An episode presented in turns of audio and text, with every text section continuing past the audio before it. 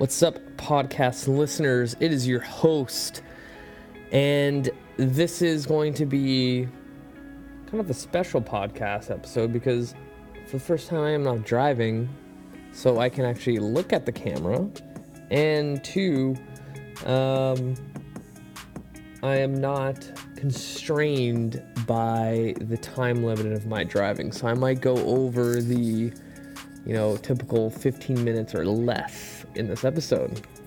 And you might notice I'm still in my car because I am uh, just chilling and waiting. And I was like, this is a perfect time to, you know, not be like reading a book,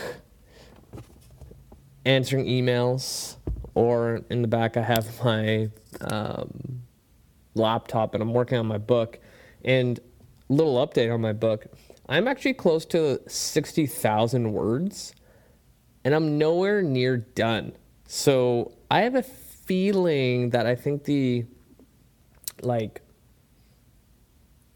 max um, amount of word, like the word count. I can't speak today. I'm sorry. Um, the max word count. I think when I finish, it's probably gonna be around eighty thousand and I've been still been toying with the idea of maybe having a print version of it because I don't know. There's something about again. I'm a book lover. I love having something physical in my hand while reading, but also having the you know PDF version with all the links and stuff like that. So I I don't know yet what I'm gonna do. I don't know when I'm gonna release it. I really want to release it before this upcoming summer but it's going to be literally the best work you've ever seen me do. I'm literally so excited about it because the amount of knowledge I've gained the last two years when I wrote that first book, like I, I never realized how much I knew. And I continue writing and I'm like, holy crap, I can't believe I didn't put this in my last book. So I'm super, super, super excited to have you guys read it finally, consume it, apply the program um, in your next training cycle and everything. So, super excited about that. The topic today is intra abdominal pressure, bracing your core, breathing, whatever you want to call it. Because currently I'm writing this section in my book and I didn't really touch on it as in depth as I should in my first book. And I always feel bad when I start writing a section of my book that kind of expands on my previous one. And I'm like, fuck, why did I talk about this? Why didn't I give more at the time? But again, as we grow up, because, you know, I still feel like I'm 16 years old in high school. Um, we learn more and we can give more to the world. So that's the situation. But breathing is so important obviously because we don't if we don't breathe we die. Um, but when it comes to exercise it is so vital to one for performance but two for creating like a safety net around our body especially our spine. So when you look at a sport like powerlifting they, in my opinion, have one of the best bracing strategies for their spines to ensure that when they lift 800 pounds off the ground in a deadlift, that their, you know, what's it called? Their spines don't explode and shoot out into, not into, onto the gym floor. So when I am in the clinic and I have a patient in front of me that is needed to learn how to properly create a diaphragmic breath, I first assess them. And nine out of 10 times, they breathe with their chest. All of us fall into this pattern. Our lives are dealt with so much stress, and we end up becoming chest breathers. And then our traps and our scalenes and all these muscles around our neck and shoulders end up becoming hypertonic and they get super tight and we can't do anything about it no matter how much massage you get how much Theragun bullshit you do to yourself. Um, they just are overactive. And then you sit in a desk all day or in a car like I am right now. And again, you're stressed. You're, you're clenching. You're breathing with your chest and your diaphragm doesn't move. And just like anything, if you don't use it, you lose it. I say this all the time. Now, imagine, because again, your diaphragm is a muscle, right? If you don't use a muscle for a long time, it loses its ability to function the way it should. It doesn't go to sleep or doesn't get act it's not activating or whatever that bullshit that you hear. It simply means it goes into a state of atrophy, it's weaker, and it doesn't fire or function the way it should. So imagine if, you know, you never did bicep curls or never bent your elbow for like six months. It would be awkward and weird and you would almost like forget how to like move your arm into a bicep um, position. So just like your diaphragm when i'm in the clinic and i'm asking people to breathe through their belly it's almost like their mind can't connect to their diaphragm and there's this weird disconnect and there's things where i'll get people like okay well place one hand on your belly one hand on your chest and try to breathe into the bottom hand and even then, like their breathing patterns kind of off. They can't really figure out how to make that connection.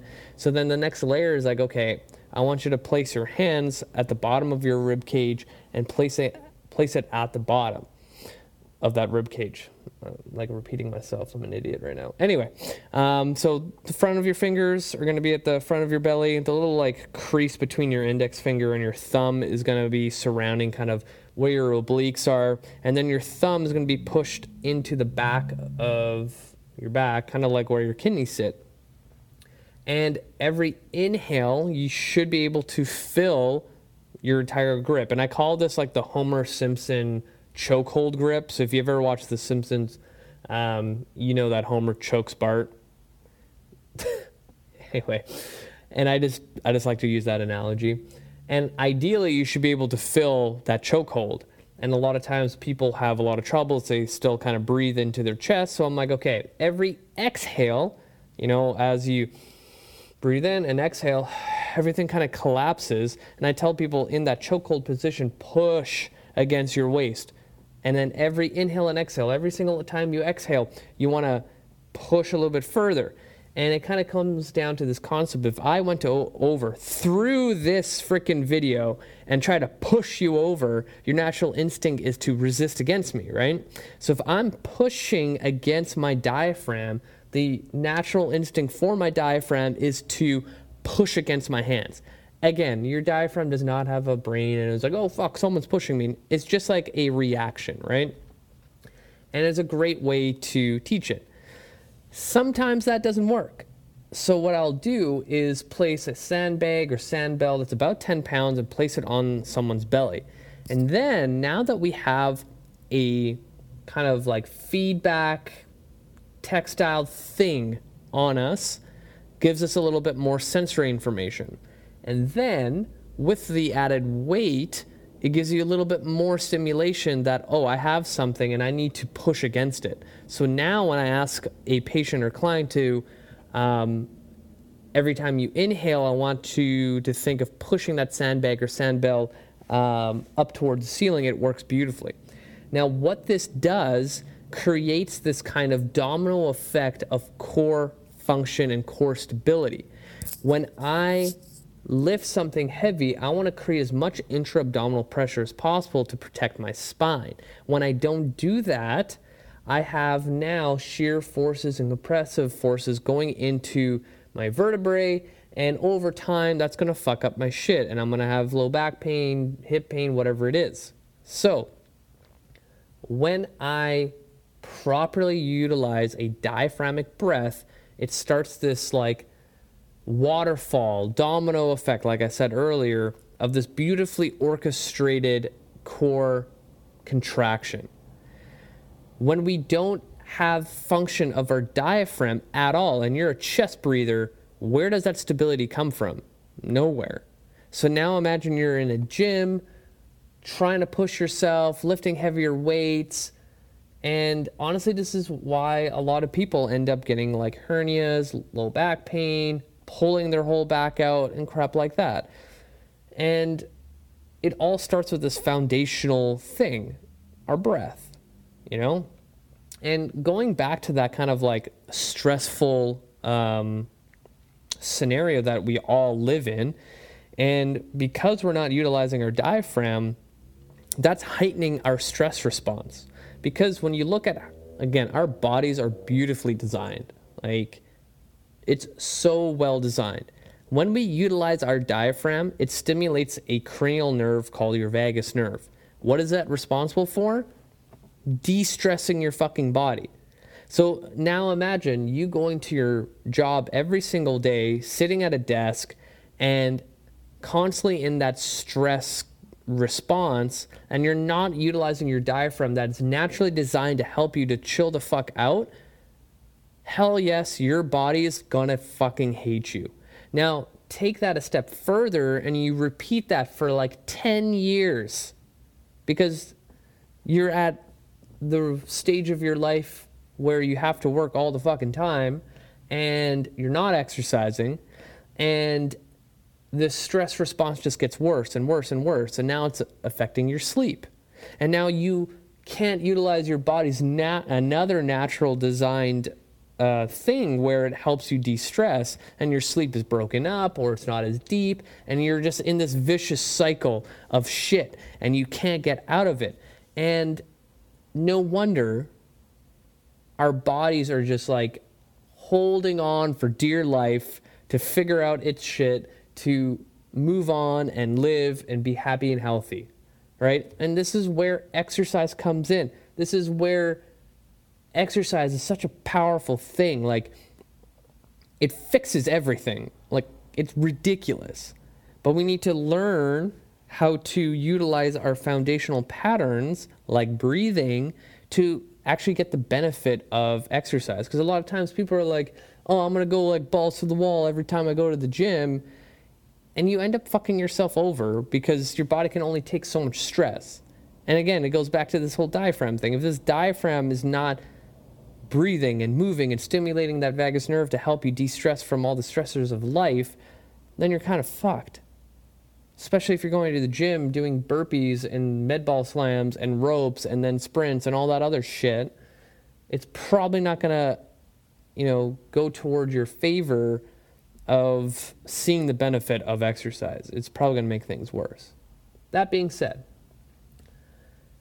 as we utilize a full blown diaphragmic breath, we can then create stability around our spine.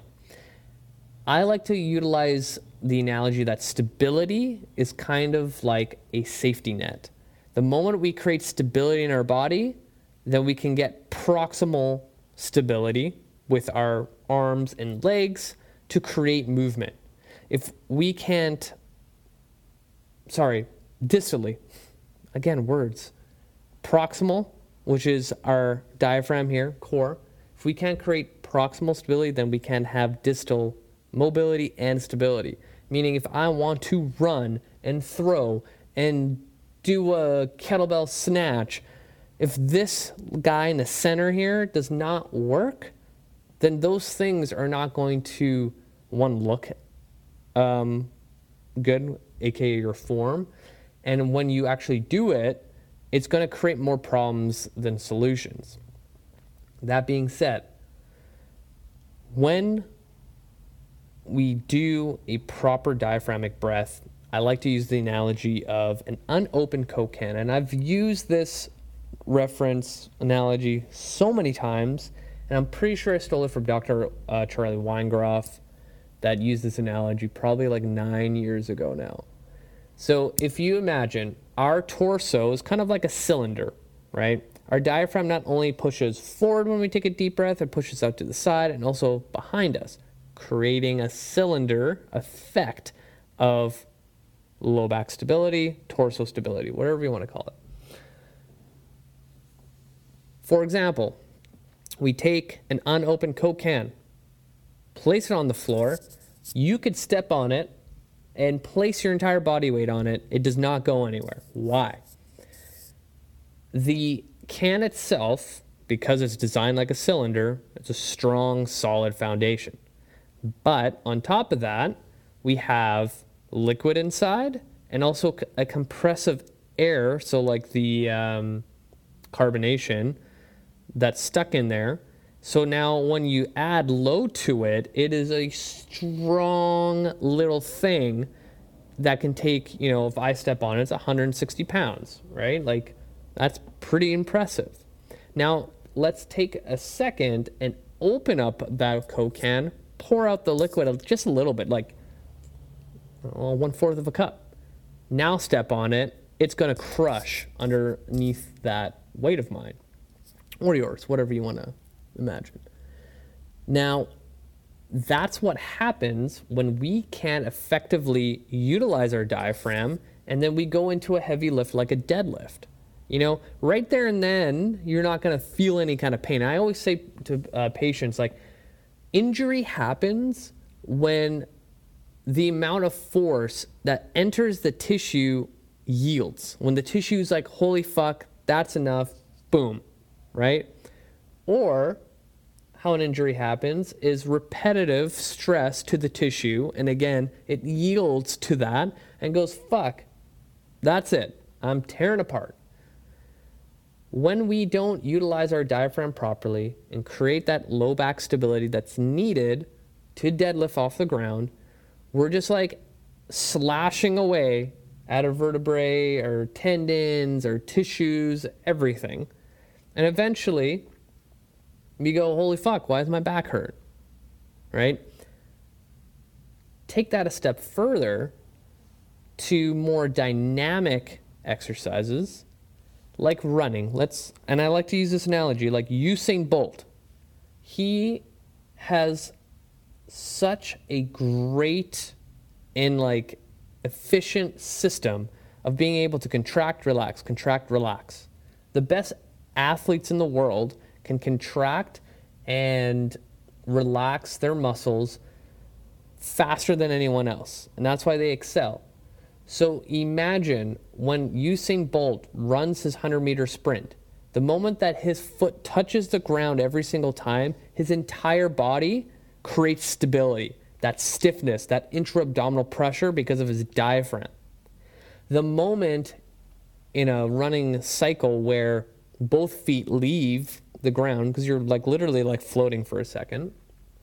His entire body is super relaxed, super, you know, like zero muscle activation. But every time his foot touches the ground and has to like generate power, full body, body stiffness, right? Contract, relax, contract, relax.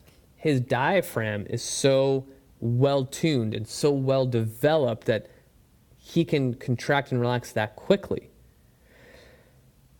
If we, again, we're not all going to be like Usain Bolt, but if we can learn how to tap into the power of our diaphragm where we can contract and relax at the right moments, then we can stay pain free and our performance will increase. A lot of times when I work with an amateur lifter for the first time and you know they hit a plateau with their deadlift, and they keep saying like every time I go heavier, I end up with like low back soreness, right? And form aside, if I test their breathing, they're not very good at it, right? A lot of people skip the foundations that they need in order to perform. Now, going from almost like a rehab and postnatal um, perspective, a lot of uh, women who come out of pregnancy have a real tough time um, getting their core strength back because they have one they have this pressure to get back to their like pre-baby weight type of thing you know? They have all this pressure from society and this made up narrative in their head that for some reason after you give birth right away you need to like look the same way you did like first of all like one you literally just pushed a human being out of you i think you deserve some time to you know rest and let your body naturally heal. Like, number one. number two, there are so many like mommy programs and boot camps out there that choose exercises way too advanced for a postnatal mother. Number one, every pregnancy is different. Everyone heals differently. Everyone has different anatomy. Everyone has a different um, labor process. So throwing in things like burpees and crunches and mountain climbers is probably not the best idea. And again, pelvic floor health is something I always talk about, but a lot of times it's not mentioned in the world of powerlifting and um, men. But pelvic floor strength is huge for these athletes. If you look up um, Chris Duffin from Kabuki Strength out in Portland, I remember chatting with him one time and, and he was saying like the biggest change for him was learning how to utilize his pelvic floor along with his diaphragm in order to perform better at his deadlift and back squat.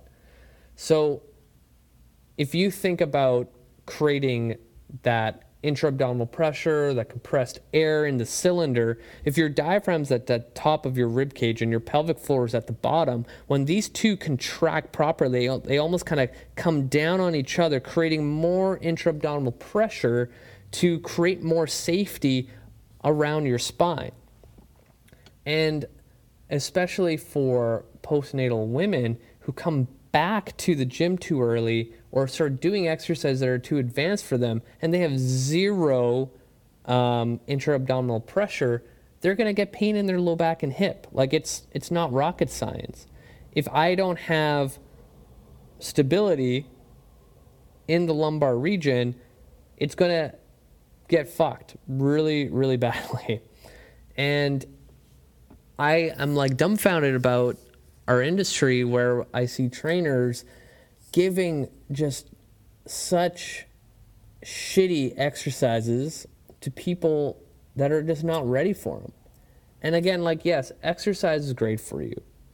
But I look at exercise as giving me longevity for my life. Like, my personal goal, like, I get clients all the time like, oh, like, what are you training for? I'm like, I'm training to be a functional human being so that when I'm 90 years old, I don't need assistance.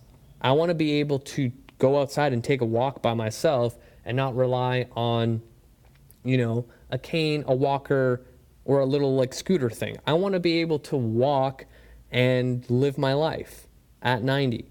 How do I get there? By doing exercises that won't fuck my body.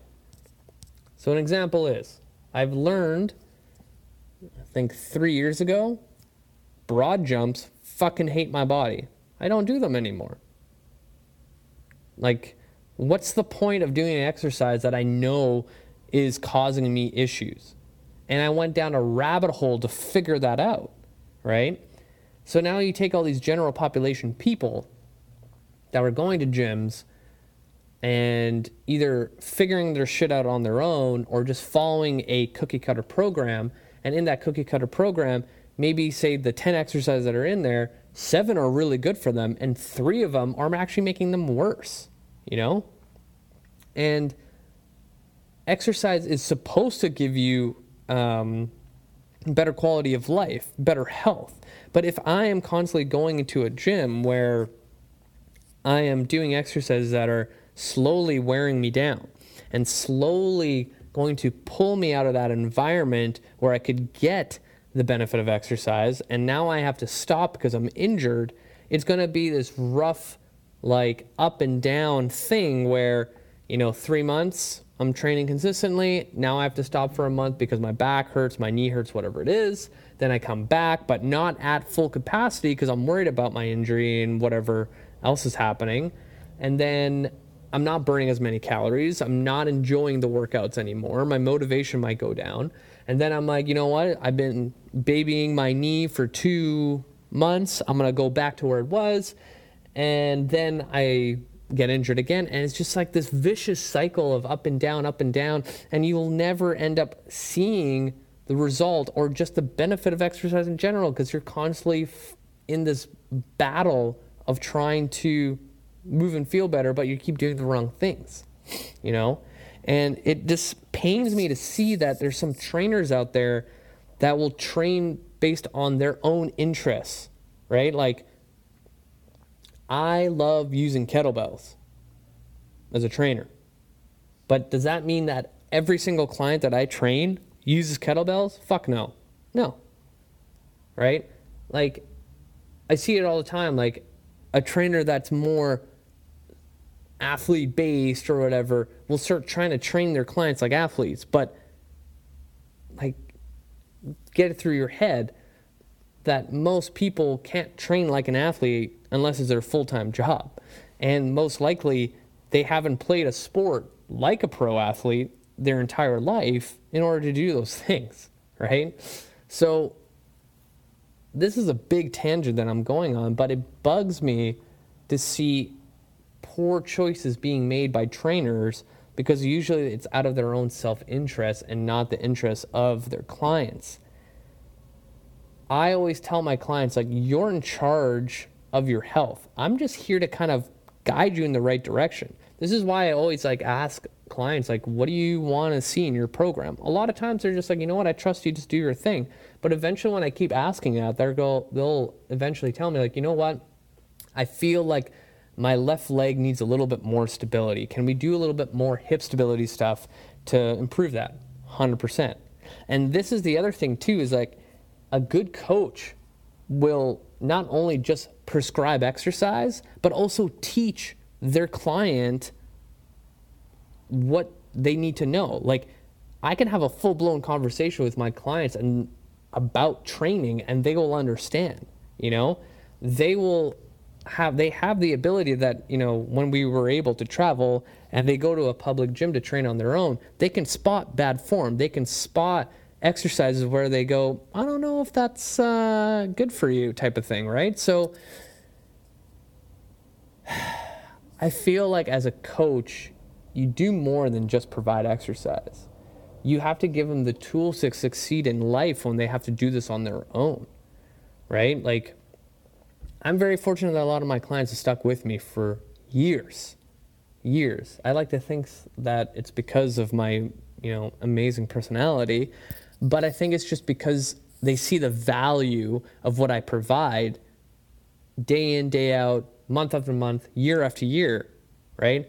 I'm constantly trying to improve myself and I'm constantly trying to do that because now I can improve the life of another human being standing in front of me. Um, you know what? This was a good episode. I think I'm going to end it here because I could probably talk for another hour, but my time is trying to run up. This was a lot of fun. I think I'm going to end up trying to do this more often to have a little bit longer podcast episodes. I said podcast really weird there. Um, maybe I'll do something like this once a month, or we'll see what happens. But I want to thank you guys for sticking around, listening, watching if you're watching at home.